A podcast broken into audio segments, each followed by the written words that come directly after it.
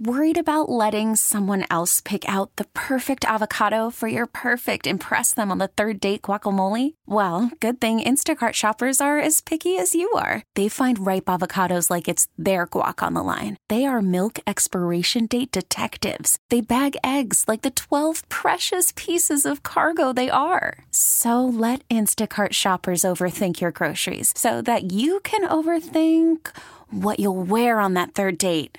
Download the Instacart app to get free delivery on your first three orders while supplies last. Minimum $10 per order, additional term supply. Yeah, we're into double figures, people. Hey, everybody. Larry Morgan here with Snark Monkey number 10. Joanie Fagan and Sarah Tiana, two stand up comics who have never met before this day, and so it ended up being a really cool episode. Very funny and very insightful. And here's the deal what I had originally done the idea was to invite a bunch of different stand ups in to have this kind of group session to talk about what life is like now in the stand up world.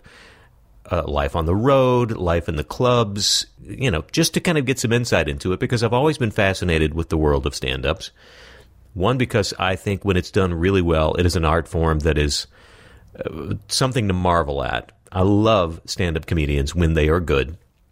And both of these ladies are. And I also am fascinated because it's something that I would never try in a million years. Are you crazy going up alone on stage and with the possibility of bombing on any given night and never knowing what the audience is going to be like and the travel and the thing and the oi. So I admire them from that standpoint as well. So I invited a bunch, and considering the fact that stand ups have wacky schedules and they're working weird hours and they're not always the most reliable people in the world, and I say that with all due respect, uh, I got four yeses, and then two of them showed up. And it turned out to be Joanie and Sarah. But you know what? Fortuitous because they come from different backgrounds, different eras, have worked with different people, do very different kinds of material and also happen to both be women. So we didn't necessarily turn it into a you know, female comic in a male dominated world, but we touch on that a little bit, and all of it's really fascinating, and they're very funny. And I thought it was cool for them to kind of meet each other as well. So I, I really enjoyed this episode, and I think it gives you a little insight into the stand up world. And I, both of these ladies uh, do very good work in very different ways. So I think you'll enjoy this. So check it out. Also, I should mention this one caveat to this episode. We recorded this mid November. So all the dates we talk about upcoming, especially for Joanie's group, um, she's part of a threesome called Three Blonde Moms that goes and plays theaters around the country. Joni also does solo stand up as well, and she plugs a uh, a date that has already passed. So for those of you who are listening in Manitowoc, Wisconsin, or in that vicinity, and if you missed them, I apologize. Uh, but you can always check out their dates. They have their own websites. Uh, threeblondemoms.com, sarahtiana.com. Sarah also posts her stand-up dates on her Twitter account at Sarah Tiana. All that information is on the Snark Monkey website. And also, if you're listening on iTunes, just look for the description. It's there at the bottom. All right? So check them out. Try and see them when you can. Sarah plays the comedy store here in town quite a bit. And when I say here in town, I'm of course talking about Hollywood. what the hell was that? All right, let's get to it because these two are way funnier than I am, obviously. All right, Snark Monkey number 10 Joanie Fagan and Sarah Tiana.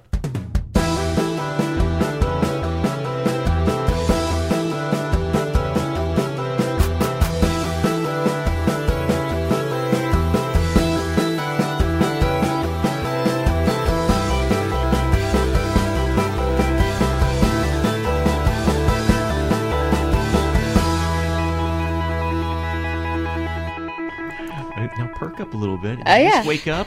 Yeah. Did you work of last course night? I did. Yeah. Yeah? I had two shows last night, yeah. Yeah. Working comics, man. I don't know how you guys. I got up at 10 and then I go for a walk and then I that's how I wake up. No, I I'm not get saying you're lazy. Don't don't get uh, defensive right away. No, not defensive. I'm just telling you that it does take me a while to wake up. Yeah, me too. Get my brain going. Definitely not a morning person. Joan, let's start with you because how long have you been doing? Oh stand-up? my goodness. Can you do you mind giving years? No, And- I would say uh, 25 years. Probably wow. 25. Yeah. so you came I started in. What, what, year did you come in? teens. I was watching like in my teens, but in like high school, I would do drama festivals and stuff and acting. And then I started. Actually, you mentioned Paul Feig earlier. I was at Harvey Lembeck's comedy workshop with him for five years. There. When was this? Uh, I don't know, but Sharon Stone was in my class Interesting. A couple years Sharon's- ago. A couple years ago. a couple years ago. Because when when you think starting out. comedy, you you think Sharon Stone. I know, I know, I know. But it was an acting class. Yeah, Harvey Oh. Lembeck's comedy workshop. It's a Oh. really open-ended improvisation, Mm-hmm. and then I went to the Groundlings, and that's where I started kind of developing my perky stage persona, which took me a long way. Because Joan is part of uh, Three Blonde Moms. That's one of the, the that's the act that you guys kind of get a lot of attention around. But you've also been doing solo stand up and still continue to do Right, that. Right. Started doing stand-up. I was wa- I'd sneak into the comedy store actually and watch, you know, and then Oh, who were you seeing at the time? Kinison, Sam Kinison, Oh, my God. totally just like me. No, I'm just You're the female Kinison. I am totally the female with the beret. Give us a sense of Kinison at that time. Was this like peak Kinison or before he hit or A peak. Yeah? Yeah, definitely. I mean, peak. was it, it was so he was a rock star, and it Yeah. was like a rock show, and people were piling in there to see just him. Right. And Yeah. I see everybody like I'll see everybody first, you know, like Andrew Dice Clay or whatever, and just uh, see how that is. But Kinison, his material was so thoughtful and brilliant and hysterical. Yeah. He was really a genius, you know. Yeah, because he had the reputation to be the loud guy and the shouting guy, but everything he did Yeah. was some of the smartest stuff that was So, being yeah, done around totally that brilliant. And then Bobcat yelled a lot, and then he was a little more screechy. Who, so, who would you say were influencing you around that time? When that I was a teenager, I was in the Catskills with my parents, which is the East Coast. I know not many people can say that. I don't want to brag, but um, I Joan Rivers. Yeah. I was an early teenager and I was laughing so hard. And I thought, what is this? And then when I was really, really little, I would watch reruns of like the Carol Burnett show with Tim Conway and Harvey Korman. And I just, that was unbelievable to me. Yeah. And so that was kind of my early, really early inspiration. And then I always saw things from the irony of, you know, the flip side of things. I always saw mm-hmm. things in the funny way, you know, in high school and stuff. And I'd write notes to people because this was pre like texting. and so I'd write notes. Wait, I'm sorry. What is this? You were- like it's some I sort had a of pen. writing it's implement? called a pen. Oh, interesting. And then there's paper, and then you, you apply, apply the pen to the paper, and this ink comes out. so strange to me. I, I know, and I would did wait you dip notes. it in the ink? Was it? I did- it I have did. A I had a big feather, on feather. the end? You might know quill. some of my teachers were Lincoln, and wow. Yeah, yeah, I go Well, you way back. studied with the best. I did. He Uh. was hysterical. That hat, woo! Uh, You pulled a rabbit out of it. he did rabbits. No, a lot of people know that. Is that what was in there? Yeah. Yeah. There was what was the reason And a for the law book, stovepipe? like one of the a law book and a rabbit. That's all he carried. yeah. A lot of people don't know that. Boy, No, a lot of people don't. Inside stuff about Lincoln. That's You get the rail splitter thing. You get the walk the mile to return a book, but you never hear about the rabbit and the uh, and the law book yeah. in the hat. Well, he had to make a living in the early years, and so he'd do like you know door We all to have door to start comedy. somewhere. Yeah. Exactly. Door to door comedy. door to door comedy. He'd get in the wagon. and Hello, uh, ma'am. Are you the lady of the house? can, really. can I tell you a couple of jokes? quick, put your hand in my hat. oh, didn't expect that. So, w- what was your first? What would you consider your first professional stand-up gig? Where was it? Oh, stand up. Yeah. Uh, well, you know, in the early you, 90s. Were you doing more acting and and and trying to kind of break in that way? Well, acting definitely was my roots. You know, I studied with some serious with Strasberg and Nina Foch, wow. if you remember. Yeah, and I mean, Did I you was study with Lee Strasberg? No, no, Oh, okay. Hetty. And she I'm sorry? would, no matter what scene I had, she would laugh. Hetty. So I knew her name was Hetty. And so she was, she's still Oh, That's there, I think. Headley. Yeah, Sorry. Hetty in Britain. Uh, she just would laugh. Like they'd give you like, be a bathtub filling with hot water. I, I would just like, and she just, everyone would start laughing at me. Yeah. You know, and there were people that were seriously that bathtub filling with hot water. But, and I committed to it, but they would just laugh anyway. So I sort of knew the path I was probably going down. Right. And then um, started doing commercials. I did a lot of commercials. And um, then it was the early 90s when comedy was just everywhere. Yeah, that was Yeah. kind of the. I guess that was the end of the glut, right? Because late '80s. I mean, every 80s, yeah. every bad bar had a tiny little riser in the corner and had a comedy night. and I booked half of them. I literally booked those rooms like within an hour radius, like Temecula, Simi Valley. I would book these one nighters and I'd host them, so I would get stage time, and then I'd meet the headliners, and they'd take me on the road. So my first gig was in Little Rock, Arkansas, opening for Jeff Gerbino. That was my first like road gig. And then I started at the store, but then I ended up migrating over to the improv. So then they had me host a lot of shows at the improv. Yeah. That was kind of my path. So, who were the people? Uh, you, you- some of the other people coming up around the same time that you were kind of in the in the mix with. Judd Apatow. Oh wow! He's coming. He's back now. Y- He's, is he He's doing been doing stand-up stand up again. Yeah. Where's he been going up? At the store. I see him at the store uh, Is he like good? once or twice a week. Is he? No, he is really good. I I hadn't heard, uh, you know, I would heard mixed things, and then I saw him, and I was like, oh, it's really He's always funny. Yeah, funny. really good. Because he made the big deal about saying that he was kind of around all these really funny people, but he was always kind of a middling comic, and so he he backed he um, recognized that right away. Everybody else is funnier than me. I'm going to go write this stuff down as opposed to perform it. But he's back at it always- again. He's back at it, and I think he has like a new um, excitement about it. So it's definitely coming from a different point of view. And then also now that he's so famous and wealthy, like a lot of stuff is about that, about like how people are like so angry at you on Twitter. Like he talks about social media. He talks about his wife, you know, how she tunes him into terrible things. You know, like he doesn't notice someone being loud and chomping their food, and then she tells him about it, and then now he can't get it out of his mind. You know, so stuff like stuff like that. It's like very, it's it's really fun. It's Interesting. fun to see him. Who else was coming up around that time? I was Joanie. well. I was right behind. excuse me, Kathy Griffin at the Groundlings. Like Kathy Griffin was just ahead of me. So uh, at the Groundlings, but that's like improv and stuff. But Right. stand up comedy. Oh my gosh. Um, I don't know. Like Rosie was just ahead of me. You know, Ellen was just ahead of me. You know, um, So, but a great Paula time. I mean, yeah. Paula, Was Paula totally. working? Paula, yeah. Sandra. I was like right behind. Yeah, Sandra. She was one. Then she was just ahead of. It's so funny the Rosie. classes. You still like you're like, oh, my class was this people, and then like the class ahead of me is this people, and Yeah. it's so funny how you remember that. And, the like, generational. Well, what about you, Sarah? You you're from Georgia. yeah, You're I'm from gal. Calhoun, Georgia. Calhoun. We have a Nike outlet. Yeah, it's a very big deal. Congratulations. Thank you. How long has it been there? Um, well, we got it when I was 15, so it's been there 21 years. Is it the most popular thing in Calhoun, Georgia? Um, pretty much. It was at the time because we had, didn't have a mall, so we got an outlet mall, and it was a pretty big deal. Then we got a sit-down restaurant, so things just started popping up as soon as that outlet mall came in. How often do you go to Calhoun? Um, now I don't really go as much anymore because my parents don't leave, live there. Um, but my sister still lives uh, near there, so I guess maybe once a year, every two years or something. So, how does a little girl in Calhoun, Georgia, come up with the idea of being a stand-up, or is Uh, it just an idea of I need to get the hell out of Calhoun, Georgia? It was more. I like moved to LA to be an actress. I went I, like studied theater in Paris when I was in college. So you did like the intense acting study like Joan's talking about. Yep, Did you ever and- have to be a bathtub? No. Before you go on? that. no, no, no, no. Tonight I have to be. I think at a show. Uh, Interesting. yeah. Uh, no, I'm on suicide watch because I'm a comic. But um, no, I uh, I I just moved out here to be an actress, and I couldn't catch a cold. And then I was like DJing weddings and bar mitzvahs and stuff. and uh, this guy that I was working with was like, "You're so funny. You have to do stand up." And I was like, "I don't even know what that is. I didn't know that was a thing that people." I had seen it once because I worked in radio in Georgia and in college, and like we would interview the comics that came through the punchline. And Mitch Hedberg was the first person to ever give me tickets to a show, so that was like the only comedy show I'd ever seen.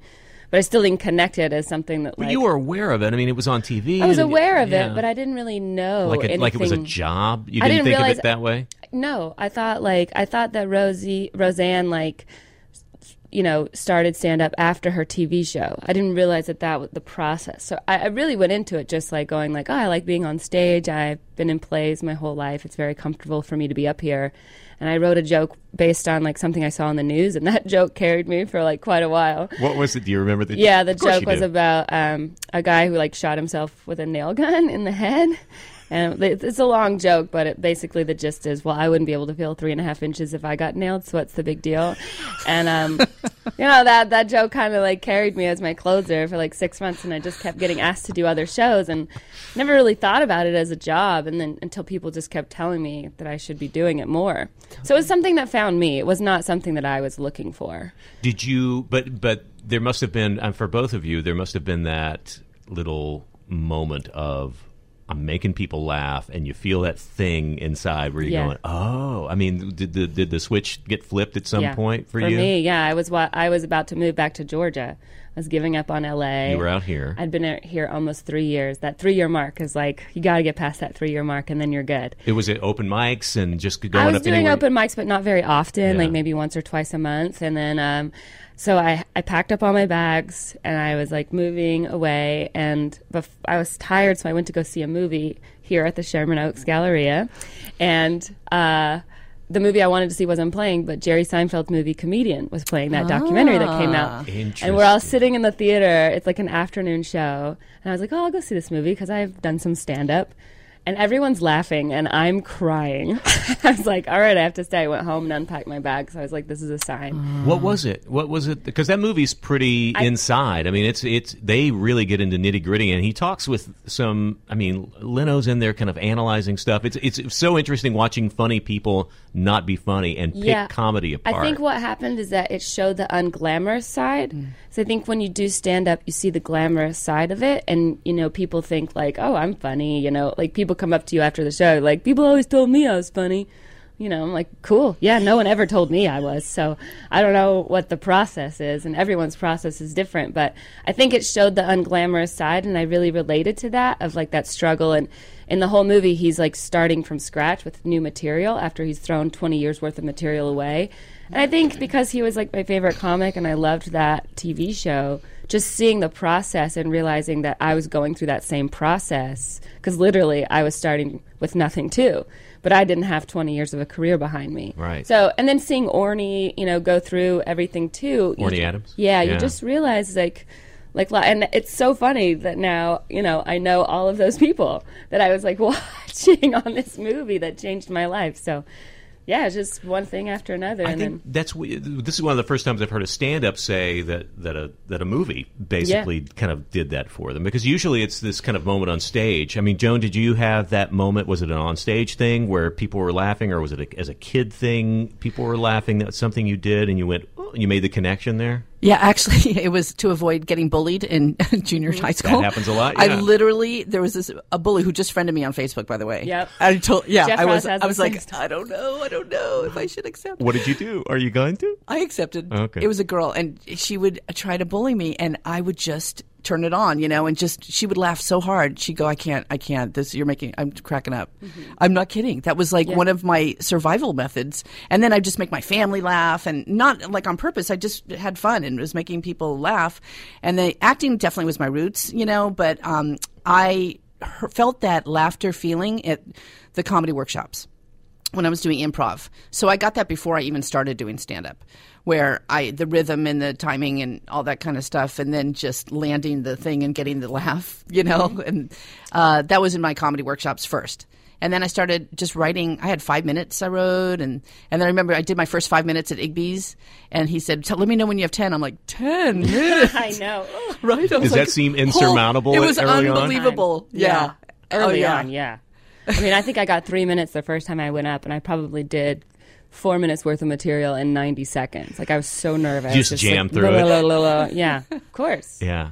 Um, but then, you know, I think you're you really get into a stride in comedy when you get comfortable with the silence. Yeah. Because that's when you really feel like you are in control. Because you, you at the beginning you're afraid when people are quiet because that means they're not laughing. Right. But then once you realize how funny you are and once your material gets stronger, you anticipate this uh, quiet so that when you give them the punchline, their reaction is so much bigger. That's interesting because you you guys actually come f- at it from a different pace because uh, uh, Joan has always kind of she's been perky she's perky mom right Mm-hmm. now and she also like uh, early on I've seen a lot of your early stuff the annoying really happy lady Yeah. uh, thing that you do. And Sarah is she's got that Georgia thing and, and it's this kind of lackadaisical pace and it's letting stuff sink in before you kind of follow it with something. So you you have your own rhythm. It's a personal rhythm but then you then you explode it a little bit I think that's what's so great about comedy, and I think that's why so many people think that they can do it, is because when you're really good at it, it looks effortless. But it is a very difficult science. And I think it's like, uh, but everybody's process is so different. Like everyone's writing process. And that was one thing that I had to learn too. It's like just because you know, so and so writes every day doesn't mean I have to write every day. Like some people go and sit in a coffee shop and write for two hours, and I can't do that. Like that doesn't help me. I have to watch and explore life and go on a walk and like let things marinate, and then I just talk about them on stage. And Well, because that is very different than what Seinfeld talks about, Yeah. and and still talks about to this day. He because he derides people who are like, just let it come to them, and it's like, no, you sit down, Yeah. you have a rigid, you know, yeah, he has a or- Stephen King approach to it, and I and I It's a no, discipline It really is a Yeah. discipline, and, and I Not and I everybody can do totally that. get that. Yeah, but it doesn't work for me. It doesn't. It I I feel restrained, and I feel like it's a job, and it's not fun. And for me, I have to have fun with it, and which means I have to go out and live life, and that's the only way I can. My my comedy is all about relationships and men and women. I'm always trying to help men get laid more because they get in their own way, and like Thank you. it's just you know like Uh, help spe- me Speaking on behalf of, of have the sex males, with you. Help me. It's more of a service, really.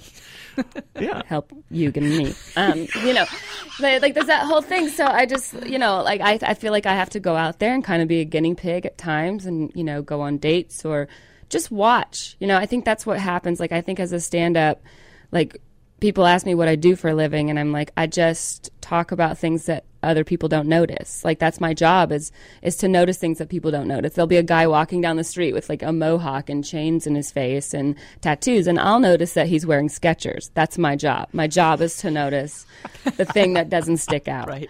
and to comment on it and make people realize, you know, the insanity of that. Now, Joan, you're you come from more of a, I think, a writing standpoint, especially with Three Blonde Moms. That's a very structured show, and that's three ladies who have their own style and their own eh, kind of their own thing, and their and you have defined roles in that. But that so that has to be a little bit more of a written thing, right? more structured. Like the format of the show is definite, you know, all the time. It's definitely formatted. But I can t- completely relate to what you're saying because it uh, does have to feel like I've lived it, and then I can talk about it, and then the, you do write down the jokes, like at the end, like what works and what doesn't work. If you can edit, I used to write a lot more than I did in the beginning. I used to write more, but not. I I feel exactly how you feel Yeah. about it. It's got to come to me, which is how Three Blonde Moms was inspired, because I'd been doing stand up and I was doing material, you know, and I'd get laughs and you know they'd laugh, haha. But when I became a mom. Just like that, haha! Like that's my audience. now. That- It's that like, was- Ha-ha. yeah, haha, just haha. Ha-ha. Oh, puff puff, very hooty tooty. yeah, What sort of I do crowds were very you doing? well in England. Fun, fundraisers, perhaps. Yeah, fundraisers, yes. Skills. they write checks. It's fabulous. um, but uh, yeah, so it was like funny material. But when I became a mom, I started talking about real stuff. Right. You know, like what I was really going through. And I literally remember being in Las Vegas on stage and seeing the audience lean in, Right. Yeah. like that That's- quiet, like they were listening. Yeah, and it was connecting. I think I think as a comic you realize that because I, t- I talk about this sometimes uh, amongst my friends, just like how like I think when you start out, like you're a really great uh, co- uh, joke writer and you're a good stand up, and then you become a comic, and when you become a comic is when you start making everything really personable and and you're very vulnerable. And until I went through a big breakup and I had to go into therapy because I was like, why am I dating all these assholes? And then I was like, oh, I'm the asshole because I'm picking them. and then, uh, and then through therapy, I realized a lot about myself, like where my stand up came from and like why I became a stand up, you know, because I was kind of always an outsider growing up. I had tons of friends, which I still do now, but I didn't belong to any one group, mm. if that makes any sense. so you're yeah. kind of too. always looking in. Like mm-hmm. everybody likes me, mm-hmm. but I don't fit into just one group. I fit into Yeah. so many. So you just become a natural observer because even though you're in all these groups, you're not in them. You're like not the foundation of it. You Right. know what I mean? So uh, I Was- think is that the same for you? Same Joan? exact. Yeah. What, You- what, all what through was school. the you were kind of you straddled because I did the same thing and I'm not a stand up but Mm-hmm. but I, I s- I straddled the the I had the nerdy brainy guys on one side I, I like to tell people that um, I hung out with this. I was the dumbest guy in the group of the smartest guys at school. Yeah. I was, you know, I was the I was the one that had the A minus, and they all had the A's and Sound A like plus. buying the worst neighborhood and the uh, worst house in the best neighborhood. Exactly. Yeah. yeah. Yeah. I was the dumbest guy of the smart Okay. I got it. And then, but but the jocks liked me, and the popular girls Mm-hmm. liked me, but that's just because they could feel like they could talk to me, and I was not a threat. So Yeah. I kind of had this circle. I was in the middle. If it was a Venn diagram, I was kind of that little circle in the middle that touched Mm-hmm. on all all of them. Exactly. Yeah, the orchestra geek, but I didn't get made fun of that much because I was, I guess, I was kind of funny. Is that kind of what you guys are talking Yeah. I about? I think that that's part of being an entertainer is Yeah. that you're not polarizing, but people are comfortable with you, and like everyone's comfortable with you. Like not you're not threatening. Like I mean, there's plenty of different sides of entertainment, but that's just how it was for me. I didn't, and I was student body president because I was in all the smart classes, but I was friends with all the jocks, and then I did theater, so it's like you did all this. You just knew everybody. Yeah. Yeah. Well, Same. there, yeah, there's there is that, and that relates to what you guys are talking about with your material. Is that Mm-hmm. uh, y- you have to find a way to relate. I mean, you can have your niche and you can have your image and your thing, your if it's a gimmick or whatever it is, but it still has to relate to a fairly large group of people. I, I was listening to a different podcast, and I'm trying to remember what it was. Somebody was talking about Richard Pryor when he broke through. Did you ever see him live, Joe? Not live, no. Um, and I, I was trying to kind of wrap my head around how did he break through when he was doing something so specific mm. to his life and grown up in in a in a brothel and having a terrible childhood and those and and a very specific African American experience that a, a a white kid from Texas could not possibly relate to. But I so responded to that material, and I'm mm-hmm. and I still I'm not quite sure I think you he respond to the underdog part of it. I think it? that's what it is. I think it's like the, the likability, the phoenix rising from the ashes. Like we we all feel like we have this struggle, and whether it's not as grand as someone else's, you can still identify with that struggle. Right. And I think that that's what people identified with about Richard. And the, but then also like I didn't feel like he was threatening. Like he wasn't menacing looking. Yeah. And even though he was talking about all this stuff, he see, he was just like this tall, skinny, kind of lanky guy Vulnerable that you were talking vulnerable and uh, and talking about that personal stuff it makes people just relax a little bit because they don't feel like you're preaching at them Right. they feel like you're telling a story about your own life and whether you like it or not like this Right. is just what happened to them because Richard still he scared people because he was dealing with material that that people weren't. he's also didn't- shouting the n-word a lot yes, yes, which Oh, is scary and that scared a lot of us white folks. Yeah. Uh, but you're right. He and, and also just I mean we're missing the point here. He was he was just freaking funny. I mean Yeah. Yeah, that stuff course. just funny. But you're right. I think that's it. He wasn't uh, he wasn't in your face about it. He was and he was of- awkward like he had a Right. lot of you know like a lot of sound effects and stuff that he yeah, did that okay. was very and that- awkward there's that vulnerability Yeah. thing, which is that we, that is something we can all relate to of of feeling overpowered or feeling out of control or you know, um, yeah. I guess that's it. I but that's that's what's kind of again. You said Sarah. What's interesting about comedy is that no matter what your perspective or where you're coming from, or even even as a female and talking about dating and getting laid or whatever. Uh, we can all wrap our heads around that in some way or relate to that in some way Yeah. uh, whether we've gone through the exact same experience or not. And there's also something fun about learning about somebody else's world. I mean, Right. if somebody's doing jokes about you know something kinky or S and M or something, I may not necessarily be into that, but I'm going, oh, this is something. I'm curious about, but I don't, and I don't have to experience it really myself. I think the strongest comics um, you get to know on a personal level. Like the comics that have longevity are comics like Jim Gaffigan. We know his kids' names. You know what I mean? Like when y- you can't, uh, you know. You, if you want to be successful in this business, you have to let people in. I mean, Yeah. that's the whole goal of everything. And you, you can't just talk about grilled cheese sandwiches because people forget about that eventually. But they can relate to your wife and your kids or your mm-hmm. boyfriend or who broke up with you or, you know, your divorce. They can relate to all of that stuff. So once you make it personal, they feel like they're part of your life and they want they're invested, I guess. Well, isn't that where Three Blonde Moms really kind of Yeah. hit the the mm-hmm. The gold mine? There? Yeah. because you you you and it again, it's obviously you're not just having moms in there, although that is going to be the part of the audience that responds the strongest. But obviously, husbands and dads are going to totally relate Sure. to it because Yeah. you're you've all been you've you had to have a husband or Right, right, dad. right. If you aren't a mom, you probably had a mom at some point or some sort of you know figure of that sort. But- And talk more about how you guys Mm-hmm. conceived that and, and, and what the goal was there. I mean, you just Sure. you just saw that was obviously going to be a very relatable, you know, cross section of, of people that did that all come out of your individual stand-ups? You said you, you talked a little bit. I about the created it actually, right? Um, but uh, the I was doing solo stand up for many years, and then I became a mom. And when I started talking about that on stage, people were really identifying, like you were saying, Mm-hmm. you go layers deeper, and you're talking about what people go through on a daily basis. Their heads are nodding, you know, they're really identifying with it. And um, I just sat down one day because I've always been perky.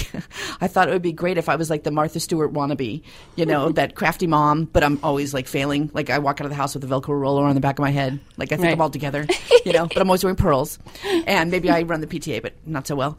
And um, but crafty, you know, that crafty mom. So that was an easy character for me to slip into. And then I thought it would be really funny to have two completely opposite gals than myself, like a triangle, you know. And then I've always had that sort of hot mom in the cul-de-sac, you know, the mom that's always like, yeah. Not me. um, the mom that's, you know, that always with the nails. Somehow they have five kids, but it doesn't matter. They always look like impeccable, you know, and they always really take care of themselves. Uh, right now it's Donna Cherry, who's a former Miss California. So it's like perfect. And she sings and she's just course she does. completely diva. Yeah. Yeah. She sings. Of course she does. Yeah. Yeah. She you sing, G- Sarah, don't you? Sure. Do you sing? In my car, yeah, I'm really good. I sing loud, and then nobody can tell that it's bad. The louder you sing, people just don't realize. Yeah, a lot of guys make careers out of that. yes, I know. Some of them are my friends. Uh, just joking. Oh, then there's always that feisty, tell Mm-hmm. it like it is, who usually goes at the end of the show. You know, it's like, all right, you heard enough of that already. Now I'm going to tell it like it is. And they might be a little more spicy. They talk about redating their husband after many years with the kids and stuff like that. I so, think it's so interesting because I think as as as human beings we all feel so different all the time. And like we live on a planet where there's 7 billion people but really we're all human. We're all the Right. same. And I think that that's why comedy is so infectious because you know we're like I can relate to that and it's like yeah cuz we're human we relate Yeah. to human things Well, I think that that's a good segue into the, the quote the female thing because um, so much has been talked about over the last couple of years. The whatever the article was or whatever the guy the Christopher comment. Hitchinson. Okay, there we go. Uh, the, the, the, there are no female funny female comedians. There are not as many of them or or whatever. And I think one interesting thing that's happened over this past year when Joan Rivers passed away, uh, that conversation might have gotten started up a little bit more again because people were giving her a lot of credit for busting the doors open, not only in terms of just female comedians, but the but the type of material and the delivery of it. Yeah. Um, it, it, she gets labeled as that female breakthrough comedian, but there was so much more to what she was doing and how she was doing it than just being a woman. she would not take no. no And you can't take no because No, we're all going to hear no. Right, and then Yeah. you just go, "Thank you it's for Okay. saving me time," and then you move on to the next door. Yeah. that's the only way you can do it. You but know, did but did you guys get a sense at any point that because you were a woman that you were looked at differently wi- from the business standpoint or from the other comics? I mean, did you feel like that it was a struggle, or obviously there are going to be differences. Obviously, there are going to Mm-hmm. there's misogyny and there's going to be you know Mm. sexism and that sort of thing. Uh, but did you feel that that was a detriment from keeping you to be keeping you from being successful at it? Oh, because Joan, you you worked in like 47 states probably. Yeah. and i would say i've definitely heard some things that were odd yep. in many categories. Mm-hmm. Like sometimes i sit there like am i really hearing this? Mm-hmm. I'm from los angeles and i'm not saying i'm just saying like i have not heard some things that i've heard elsewhere. You talking about like misogynistic things yeah misogynistic and uh, uh, everything Yeah. i mean I mean, is it, along, racism is it along the lines of uh, you're funny for a woman, that kind of thing? Yeah, Something for as- yeah, no, for soft- sure, funny for women. But I was a novelty act. I mean, I was I'd be like the novelty act. It's like, oh, well, we already have a girl on the show. Right. There's You know? always only one. Yeah, yeah, there's always only one. There's always a lot of pressure, I think. Like uh, for me, I, I definitely when I first started, it was difficult, but I just kind of took Chelsea's approach at the comedy store because that was like the most difficult place to get into as a comic, and I was like, well, then that's the comedy club I'm getting into, and it took me six years, and I did it, and. You know, when they put my name on the wall, I cried and I was just like, this is, you know, this is everything for me. And, but I would just do what Chel- I would just go and be funny and leave Right. go, be funny, leave, and eventually they ask you to stay. And uh, it was definitely a boys' club, but I, but because of that, I don't, I have, I never grew up with sympathy. You know, it was always just my parents were very much like, nope, you can do anything any a boy can do. You can do anything. You know, my dad didn't have sons; it was just me and my sister. So we just grew up with this like gung ho attitude, and uh, had to work my whole life. And I put myself through college, and I never, you know, I've never not had a job. So when it came to comedy, it didn't seem like that much of a hurdle. It was like, yeah, whatever. I mean, that's just the world. Yeah. Like the world is a hurdle for, for women. Yeah, there's going to be rude people. But- there's going to be people trying. There's always going to be that, but it, in my no opinion, being a woman in comedy is an advantage, especially now. Like when you're good at it, Yeah. nobody can compete with you. And I don't care who you are, I don't care how funny you are. You might be Patton Oswalt, but if they need a woman on that show, you can't be Patton Oswalt. You have to be Sarah Tiana. you know what I mean? And like, and that's just like how the world is. Like they, we need an eclectic range on every show. And and people come up to me at shows and like, I never think women are funny, but you're funny. And I'm like, yeah, I don't think women are funny either. I don't think people are funny. I don't like a lot of people. I don't think hardly anybody's funny. Uh, but statistically, there are more unfunny men than there are women because there are more men that do Exactly. it. But when we are Now that is a. well, I Statistic- want to Yeah, go back. I want to go back to that statistic. That is the, one of the greatest responses I've ever heard Yeah. to that. Say that again, Sarah. I love. Statistically, there are more unfunny men than there are women because there are more men that do comedy. Uh, but I think as a woman, when you aren't funny, it sticks out and it leaves an impression. And I think the interesting thing about Christopher Hitchens' article, to me, that I completely understood was that it's very difficult to laugh at a woman as a man because you are raised to be respectful. And then when a woman is l- making you laugh and being vulnerable on stage, you don't feel comfortable laughing at her because it feels wrong. It feels like mean. And uh, and so that's kind of a hurdle that you have to get over as a woman. And I think it's just any artist um, getting people to be comfortable enough with you that they can share your experiences and laugh with you. And I think the generation that we live in now is a lot different. Yeah. It's like not nearly as difficult as it might have been in in Joan's generation. But like I I was just like you know, like to me, I think I have an advantage, but I also have an obligation because I'm always the only woman on the show. Right. So if if I'm not funny, then people leave and they go, "Yep, women aren't funny, man." Oh, yeah. You know, Well, Joan, when you were Yeah. coming up, uh, because we talked about this before, you did have.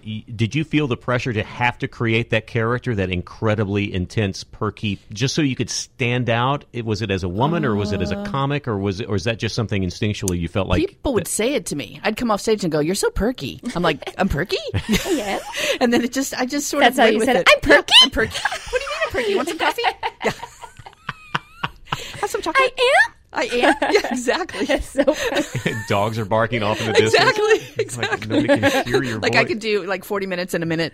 yeah, yeah, yeah, yeah. Oh, yeah, for sure. So uh, yeah, they would just tell you. They'll tell you, you know, what you are, right, when you come on stage and stuff like that. But it is kind of a controlling, more powerful position to be a solo woman telling people things. I think that's the uncomfortable part for guys, maybe sometimes back when or whatever. But when I first started doing Three Blonde Moms, there's three women on stage, and we started in comedy clubs. So I did hear. Uh, oh, three women? What? I'm like, yeah, but we're totally, it's a totally triangle, mm-hmm. three points of view. We don't overlap. It's amazing. Mm-hmm. You know, we have original scripting and then we come out and tell our stories and they're like, all right, we'll try it. And then people were really responding, you know, but I had to do it to prove it. And now we do theaters and we attract a different audience. Mm-hmm. But in the comedy clubs, at first they were nervous. Of course. And it hadn't dawned on me ever that being a woman was Right. even a thing. Right. Like you're funny and here we go. Well, it, that's right, isn't it? I mean, Yeah. you, you you consciously probably are not thinking in terms of that until you're told that. Exactly. I mean, like, Yeah. like you said, Sarah, until you get that, oh, you're funny for a woman. It's it's, it's the last thing you're thinking of. Yeah. yeah.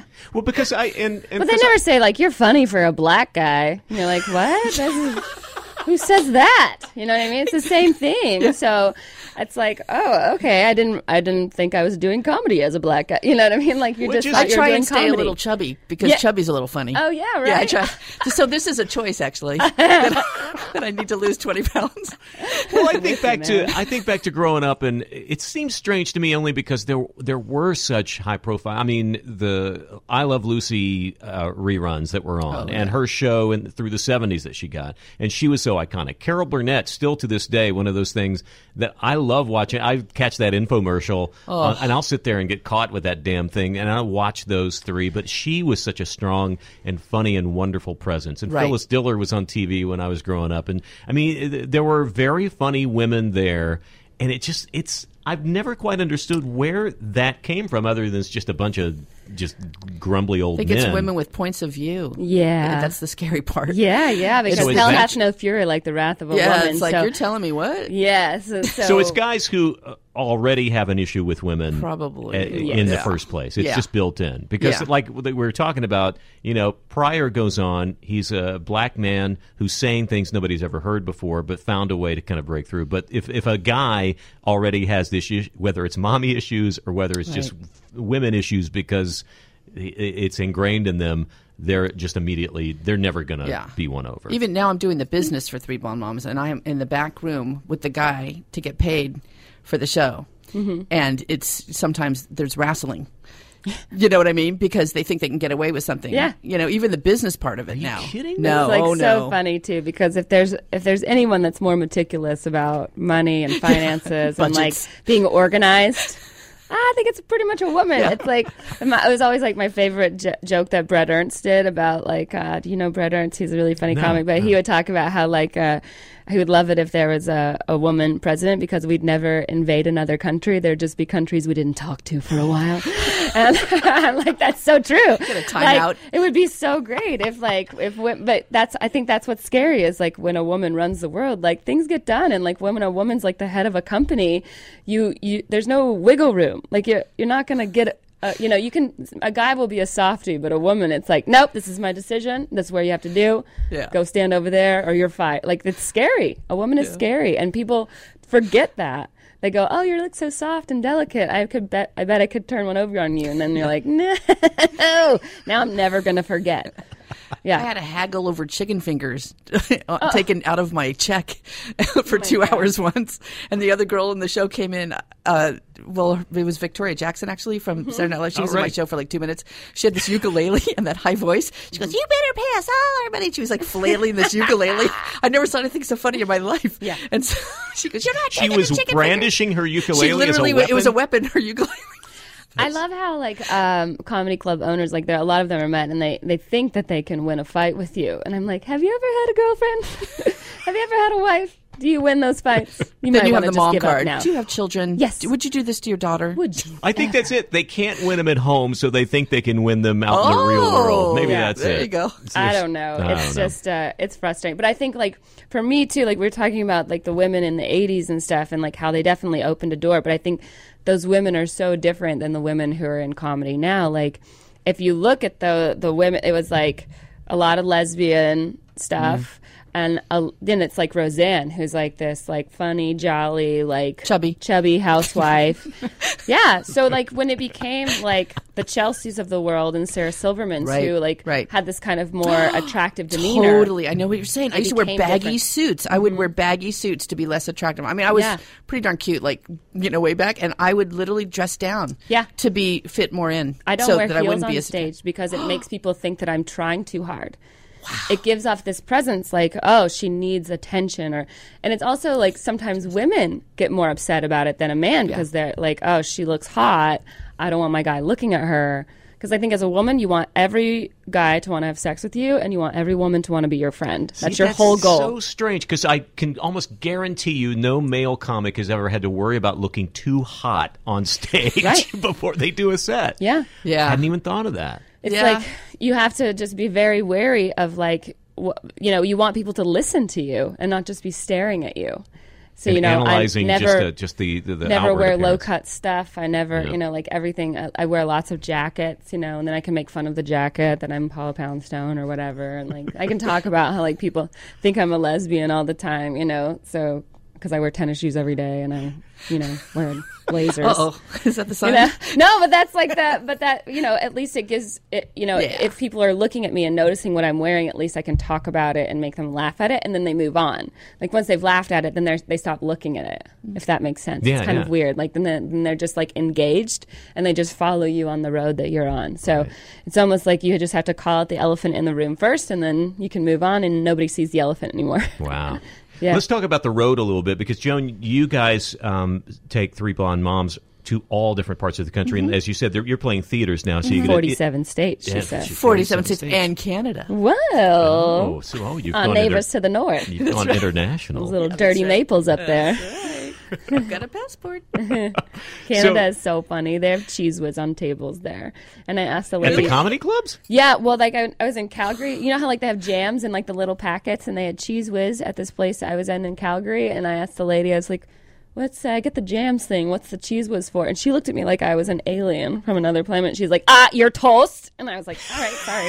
um, Toast. ah, you're toast. I was like, my "Oh, I'm gosh, an you better idiot." eat it now. of course, that's for my toast. Cheese whiz for my Oh. toast. You just reminded me of a story. We were working in Canada. I worked with a Canadian uh, comic, um, Canadian comic, Lisa Gay Tremblay, who was one of the moms in my show in the beginning. Anyway, we toured through Canada and drove around, like on the road in Canada. I didn't know where I was, but it's very rural, like in the middle. I had no idea. It's No, you, So- get- you get it's over a certain parallel along that kind of close to the border, and You get it, to it- Saskatchewan and you're like, wow, Oh there's my banjos here for sure. Like people are bo- like born There's having moose- ba- moose and birthing- banjos. Yeah, birthing banjos. Our car broke down. We were doing the dartboards next to our head on stage gig, sort of. Oh, I like, see. Uh-huh. they had Yeah. told people not to play darts while we were on stage. and so, you, You know, that, ducking that you hear. Yeah, it's that Blues Brothers chicken wire show. Yeah, exactly. It was not good. Lots of baseball caps. Mm-hmm. Yeah. but uh, so it was two gals, which was unusual, right? So we're my car, our car broke down in the middle of nowhere, and we were in sweats, and we, you know, no makeup, and our hair, you know, the cr- scrunchy, and. th these guys pulled over and they said, "Do you need some help?" And they said, "Yeah, we're comedians." They're like, "No, you're not." You know? Yeah. yeah. No, we're really comedians. funny. So we pull out our headshots. They're like, that is not you. We're like, no, that's us. Uh, you know, like posing, you know, and everything because it was totally glamour headshots and everything. Yeah. But we were, that was uh, quite a tour. But I'm sorry, well, you had a question I, about the I 47 don't. I don't know. This is so fascinating. I'm doing like- the theaters now. It's a different. I draw because the 8:30 and 10:30 shows at the comedy club, like the early show, our audience would come to, Right. but 10:30, Yeah. like moms aren't, Sitter. you know, going out. Yeah, mm-hmm. exactly at 10:30. So eventually we evolved into the theaters because we were selling out, and now I only have to do less shows. Great. You know, like I'm going. I don't want to brag again, but I'm in Manitowoc, Wisconsin next week. No, but that's the whole goal. Like people go, like, "What's your goal in comedy?" And I'm like, "Well, I don't want to do 37 weeks a year. I'd like to do 37 dates. right. That's my goal. Like, how, many, I how many dates are you doing right now? Uh, probably. I, I guess like twice a month I go on the road. Yeah. I try not to go more than that because I, you know, I'm always gonna be old enough and ugly enough to do the road. Like it's not going anywhere. I don't need to. I just I only be cute enough to be on TV for so long. So I try to So stay you're here. staying in L.A. yeah, I try to stay here for auditions and stuff. It's hard, you know. Yeah. That's where I make my money. Well, actually, not anymore. TV doesn't pay anything, but people think that you're like rolling in the dough, and I'm like, I make two hundred forty dollars when I do Chelsea. like, It's a balancing act, Yeah. right? You get the exposure and then book. yeah, and then that's get but the- that's how they get you. They go like, well, we don't want to pay you much because you're getting exposure, and I'm like, on what? Yeah. on like a network where like not even a million people people you have 300,000 people watching this show, you know, which seems great, but are those people they're all spread out all over the country. Right. So you And might you- get one or two in the town that you go to. Like that it's really not that helpful. well, if you make it out to Manitowoc, you can open for us. okay, I would love that. I would love that. I'll just talk about how I hate kids. No, I'm just joking. It's going to be don't. I so cold. kids. Yeah, it is so You can cold. be the counter to the three blonde moms. You, you go, I'll, I'll never have kids. I Yeah. hate kids. No, please. no, no. I do. I love kids. It just, I don't know. It's gonna. I, you have to get a boyfriend first. Apparently, sometimes that helps. I worked for a while I got until it. I Yeah. started that journey. How old were you when you? Uh, I'm going to say yeah, I was Well, older. when when did you get married, or did you Uh, get married? Yes, I did. Uh, Excuse us, Larry. We're having a moment. No, that's I'm trying okay. to do the math I'm just in my hoping head. that Grace isn't learning something brand new that she's not supposed to hear. uh, her daddy Well, her is real not dad is not yeah, around. Is in Manitowoc. That's why I'm on tour there. Where is yeah, Manitowoc? that's why I'm turning. I'm going to yeah, find he helped the fix our car in Canada. Yeah, I'm pretty sure it was a Canadian. It was the only way we could get directions. Let's just say she could live up there without a problem. Passport. Oh, poor Grace. she Oh, so much therapy ahead for you, dear.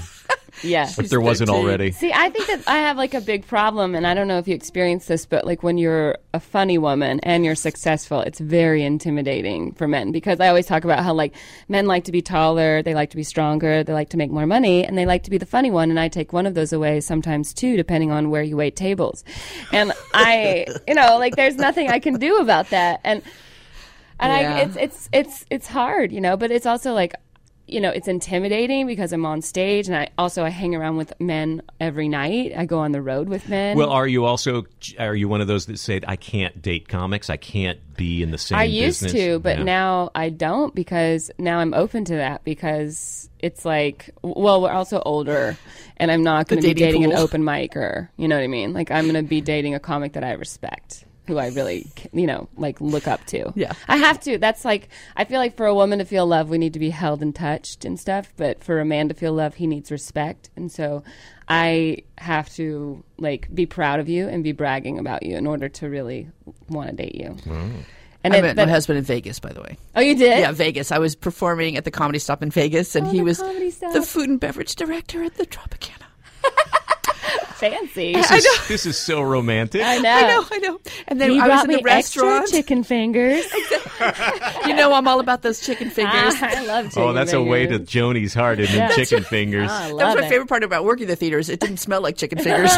like when I walked inside the room. Comedy club food is amazing. The comedy store just got food, and we don't have. Uh, we just have microwaves in the back too. Like I don't even know where the food is coming from or how. I think they have a fryer, maybe. Yeah, I don't think you've ever heard anybody say, "Let's go to so and so comedy club." The food there is amazing. Yeah, there's only a few. Like Flappers here has the best food I've ever good had at a comedy club. Yeah, That's in That's because it Burbank? used to be a, a macaroni grill, so they have a really great kitchen. Oh. Yeah. That's it. You probably most comedy clubs have, like you said, microwave and a deep fryer, Yeah. and that's about it. That's about it. Yeah. Everything else is coming out of some package they're popping in there. Yeah. So yeah, and this is eleven dollars for a sausage biscuit, and you're like, I don't think this is a good Sausage deal. biscuit. Someone runs to Jack in the Box and Yeah. gets your order. So yeah, Well, speaking of foreign countries, we we, we bagged on Canada a little bit. Wh- Uh, are you still going overseas? Have you Yeah. have done stuff for the troops? I haven't can- been overseas in a in at least. This a is Sarah I'm talking to. Yeah, this is me, Sarah Tiana. It's Veterans Day today. Yes. So Oh, uh, I've done ten military. That's your tours. camo Top Gun cap, I yes, would guess. yeah. And my dog, Top Gun's my favorite movie. My dog's name is Lieutenant Pete Mitchell. I call him Maverick. Um, but yeah, Did, he yeah. go, did your dog go through the military? Is that an I official mean, title? I salute him. He's my wingman. uh, but no, he's he's not uh, disciplined enough to be in the military. But you uh, tell me tell me about the places, some of the places you performed. 'cause this Uh, is pretty well, my cool. first place was in Iraq, and that was in 2005 when Saddam was still alive, which was very interesting. Um, he was we had just captured him, and uh, he was still alive. So that was like that was like crazy like shots being fired at you a lot. You know like you're in the going over the green zone. You have to fly in blackhawks in twos so that you can protect each other. And uh, the flares went off one time and we had this major with us. His name was major hater which was so funny and everyone called him major hated because no one liked him. He was such a square. And he would like just was like an office guy but he was like on mwr duty which is where the tours from morale welfare recreation. That's like the department that puts on the shows. And so uh the flares go off and we're like what does that smell and he's like freaking out and we're like if the major's freaking oh, yeah. out we Yeah. should probably Oh freak out no! but i always felt safer over there than i do in america because so many people are looking out for you and Yeah, then, you've you know. really got a lot of protection. Yeah, you know, I mean, we would. They don't even do convoys anymore. We used to do convoys all the time, where you're like in a the craziest bulletproof, you know, caravan, and like they're just circling. Like you're in a line in a caravan, and you're in like a bulletproof vehicle, like the, what the president would be in, and like then there's Humvees just like circling the caravan. It was crazy, and um. And then, uh, yeah, but you know, we were flying in all these cool planes. I went to Afghanistan. I've been to Djibouti. I've been to the whole South Pacific, like Okinawa and Singapore. And I almost died in a plane crash going from Singapore to Diego Garcia on a C-130. That was interesting. And uh, but yeah, I just uh, Wow. I feel very uh, comfortable over there, and that's because I grew up in a small town where we had recruiters in the lunchroom. And in my town, you know, when, when they say that it's not a draft, I really don't feel like it is. That's true because in I think it's like a poverty type draft because in my town people would be like, "Well, do you want to be a factory floor manager or a hero?" And you're like, "Well, I want to get out of a town and I never, you know." So then you have these 18-year-old kids that you know, For them- don't really have any other opportunity. It's right, the only or way they out. get you know the the college, the GI Bills, and all the Yeah. different uh, options. only they're, way. They're kind of giving them those. It wasn't as crazy incentives. in Georgia. You know, when I was growing up, we had the Hope Grant, but we don't have that anymore. The Hope Grant was something that Zell Miller started and that Bill Clinton tried to implement, but I went to college for free um, on the Hope Grant, which you just had to keep a B average, and your parents had to make less than hundred thousand dollars a year. They brought in the lottery to the Southern Baptist state of Georgia, and the lottery paid for everything. But now, of course, the candidates have like taken the money and gone elsewhere. My sister's a teacher, so she's like Oh, you must be very upset about, about it. Yeah, but uh, but yeah. So I feel like a lot of those guys like really didn't have a choice, and that's why I wanted to go out there. And I also just wanted to hear for myself what was going on, and that's the best part about being a comic is because we're always meeting with the brass. We're always meeting, and my uncle's a two-star general, so I've never had any fear about talking to the higher up, you know, echelon of the military. And I have no problem asking, que- how much is that? How much does that cost? How much fuel is in there? Where are we getting that from? And it's very cool because they'll answer the questions because I'm an American citizen and they have to answer my questions. But also, like, um, they, uh, it's very interesting. Like, you learn, th- like, y- you think that we're just squandering money because you see like how much like um, Dick Cheney's company like charged us for all this stuff, but then you see like there's um you know how we have like 11 aircraft carriers? Uh, so those are extremely expensive and when we bring uh, m mraps which are like the big uh, vehicles we have to ship those over new planes or whatever. Uh, what we'll do is we'll rent space on the aircraft carrier for other countries like a fedex truck. And so we'll deliver stuff to them so it almost pays for the trip so it's like when you when you ship something with FedEx, you don't pay for the whole truck; you pay for a space Right. on the truck. So in essence, we're like a FedEx truck sometimes. And I'm like, oh, cool! Like we're making money off of the, you know what I mean? Like I'm like, I get all excited. But then you actually meet, I meet a lot of locals. You think that like everyone hates us and like, but that it's like no, there's no people. People are people. People are people, and they love us. And I was in so many of those hospitals, and you lots of local people. Mm-hmm. You know, they'll they'll just drop off people in front of the base if they get hurt because they don't have hospitals or they can't get into. And then of course we bring them And we'll in and fix them them. up and take care of them and wow. Whatever great. we can. You don't hear about those guys; are never on the news. Right. You know what I mean? The guys that are fixing up, you know.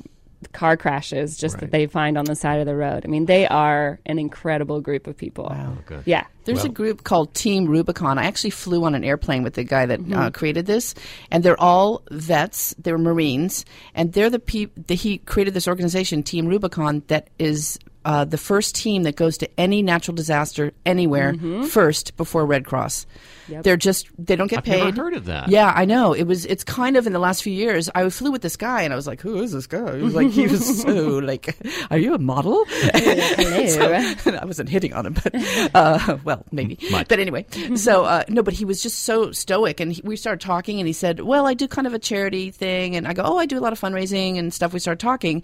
He said, "I created something called Team Rubicon, and it's all." Uh, vets that are Marines that go in and they just get fund funding, however they can, and before Red Cross or anyone goes there, they just fix stuff. They help people. They build, move pillars, whatever needs to be done. They just go in there first.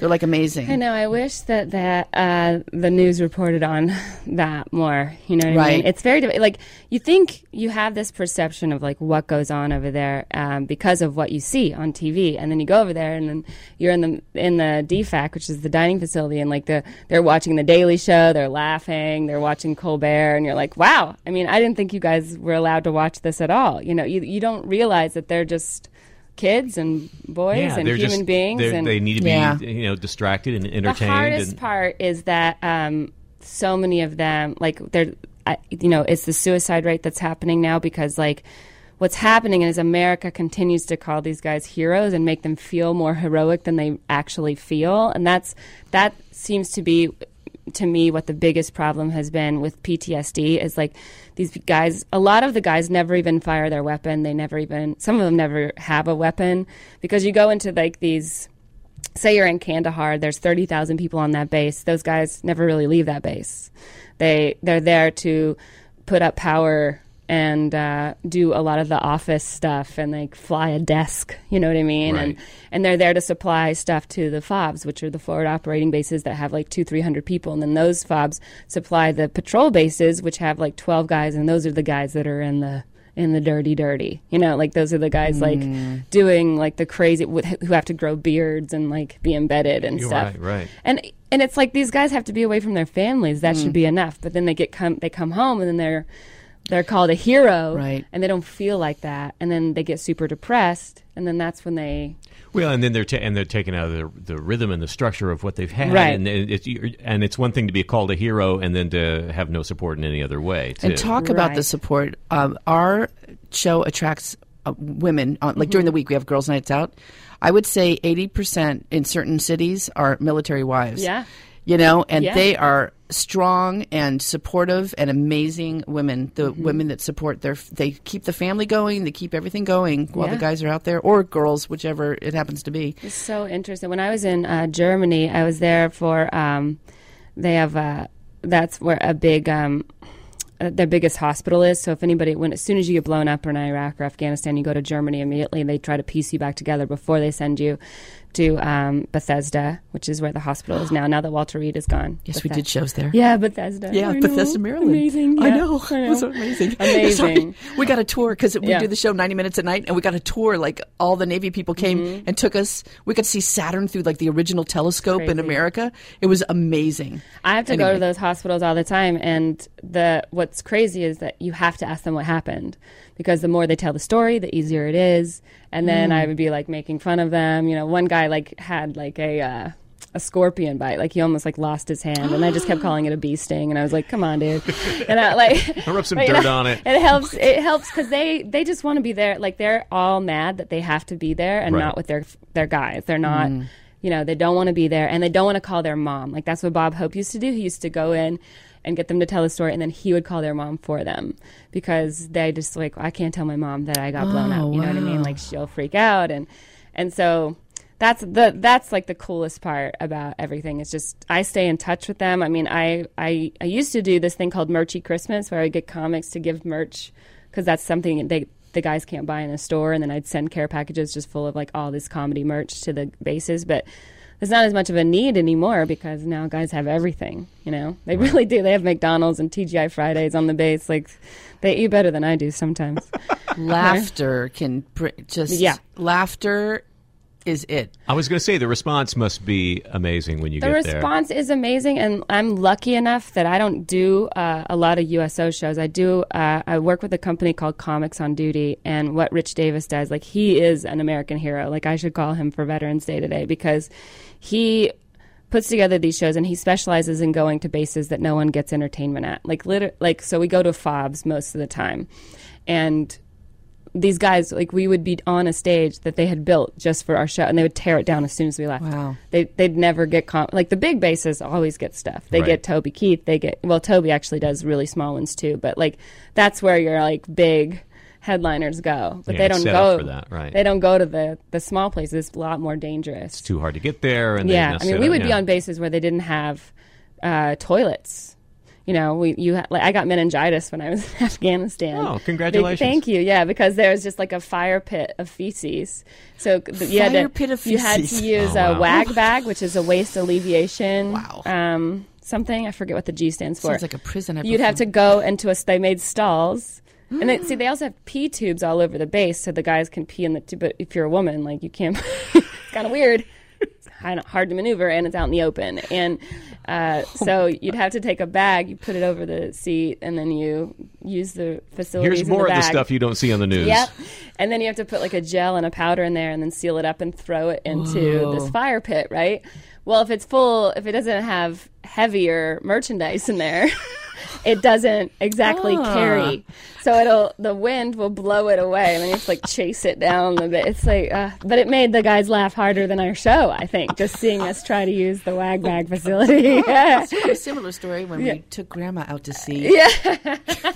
That's a whole different. Yeah. Yeah. Sure. I was going to ask, Grandma's in my eyes. do you have Joan? Do you have a comparable fire pit of feces story to I- tell? you know, sadly, I- not military related, but prison related. Not that I was there, Uh-huh. but I we do comedy and like the the elite of the prison system. I teach sometimes, like on weekends. They have Mm-hmm. Oh, nice. Mm-hmm. groups that do that, and I went up to. Uh, what was it, Chowchilla, I guess, women's prison Right, or whatever, right. about a year ago, and it was. I know it well. it- it- it's like Gidget Oh, goes I'm a to regular prison. over there. it's like Gidget goes get to Gidget goes to attention. prison. Yeah, I brought Danish. No, I was kidding. little crafting things, a bedazzler. So sweet. but I walked in and it was like they were so grateful that we were there. But mm-hmm. one thing that took me by surprise was they can't go into bathrooms because they'll get, could get killed, you know. And there was this giant pit, and all I saw was a little wall and heads. And I went, "What is that? Are they having a little meeting? Is there sort of a program? Are they praying? That's the bathroom." It was like they all have to go, like just staring at each other in, in this big like pit. So anyway, that was my bathroom related story. That was not oh pleasant, but they were so grateful and they were so funny. Talk about raw and stories. Mm-hmm. I mean, I was like, oh my gosh, Yeah. it was unbelievable and so healing. Yeah. It was so healing for them to be go up there and actually see the flip side, the humor of this crazy life that they're, you know, in. And some of them should be there, and then some of them were just kids that were like on a bad date with a bad boyfriend or something. Yeah, and with bad lawyers, something. and Yeah. oh, it was Devastating. definitely enlightening. Yeah, devastating and wonderful. Well, you guys get to experience some really Yeah. interesting stuff. This is an odd way to wrap up this thing, but we've been talking for an hour here. Uh, so, where else? What other road trips and prisons will you be ha- having coming up? And Joan, where, where is Three Blonde Moms going to be? Uh, Manitowoc, Wisconsin, and When is when is that gig? it is. I believe it might be the capital of uh, Wisconsin, Manitowoc. no, no, Not it's not. Kenosha. Madison What is? is. Madison. Are you sure, Madison? Mani- I've only been to Are you Kenosha. positive? What? I've you only really? been to Kenosha. We did a soup investigate there. No, Madison is the capital of Wisconsin. Oh, okay. okay. I so know. we're I not am, booked I'm there. a nerd about capitals. I've never heard of Manitowoc. I would surely know if that Oh, was it's the capital. Capitol Theater. Oh, in I see. Manitowoc. Oh well, there you go. So that's it. They're, they're just trying to fit is in. it a suburb of Madison? I don't even know. I, I recall, we've been there. It's a return gig. It's a return Great. booking, which is great, right? That's a compliment. And is a um, the fact that we're at the end of November in Wisconsin, I'm going to have to go to. Oh, good lord! I know to Burlington Coat Factory and stock up because And I'm where from can California. Where can people find you on uh, on the social media and the and the uh, w- worldwide interwebs? Okay, so on Facebook, it's an artist page called Three Blonde Moms, and definitely like us there. We have fun pictures and um, everything, you know, mom Oh, related. Sexy pictures. Uh, That's what she's trying to say. Yeah, well, She just one of the moms. say yeah. The sexy I mom. cover up. I cover up a lot of turtlenecks. Um, and then uh, website three, the number three, blondemoms.com. Make sure you do the the uh, number three because if you do the word three, you'll get a whole different Blonde set of with an moms. E. Blondes with an E, the fancy Yeah. blonde. Fancy Oh, blonde. oh you, so you're saying if you spell out three that you You'll go get to to the other wrong moms. website? Okay. Some moms have a little more spare time. well, I'm going to double check that just to make sure. Yeah, do you do some research? And Sarah Tiana, uh, where can people find you? Uh, uh, you can find me on Twitter. I post all my shows there. It's just Sarah Tiana, Sarah with an H, Tiana with a Tiana. And then it's also the same on Instagram, sarahtiana.com. It's all the same, just my name. And then uh, I'll be at the comedy store this week. I, I don't think I have a show until um, right after Christmas in uh, Phoenix. So I'll be there. I won't be. Yeah, I don't think I'm. Oh, I'm. Yeah. And can we see you uh, on or in anything else up to then? Oh yeah, you know I'm on a new show called How to Be a Grown Up, so that's on truTV, and uh, that's the only thing that's out right now. Cool. Yeah, Oh, I'll be in Orange County. I guess I should do my solos. I guess I don't know. Yeah, of course. It's Tiana with a T. No, No. What? you guys doing a tandem show now? all of a sudden? yep. I just changed it. It sounds prettier. Yeah. It's joaniefagan.com. JoanieFagan.com. Yeah, and then I'll just have my little solo career too. And I had a vodcast, which is video podcast, The Joanie Show. Oh, great. Yeah. Where is that? It was Jon Lovitz's uh, comedy club. Oh, excellent. Yeah. Did, All right. Yeah. So anyway. Well, check these people out. Th- I, I'm so glad you guys got to meet too, because uh, Yeah, it's, I it's know. Kind of, kind of fun to compare notes on on your different paths and stuff. And this is, I mean, really cool stuff. Thank you for talking with us on this, and we'll uh, we'll have you back. Awesome. All right. We'll, you, Larry. With, with others. All right. with more. All right. We're done. That's the awkward ending to this. Get a monkey. Get a monkey! This episode is brought to you by Progressive Insurance. Whether you love true crime or comedy, celebrity interviews or news, you call the shots on what's in your podcast queue. And guess what? Now you can call them on your auto insurance too with the Name Your Price tool from Progressive. It works just the way it sounds. You tell Progressive how much you want to pay for car insurance, and they'll show you coverage options that fit your budget. Get your quote today at progressive.com to join the over 28 million drivers who trust Progressive. Progressive Casualty Insurance Company and Affiliates. Price and coverage match limited by state law.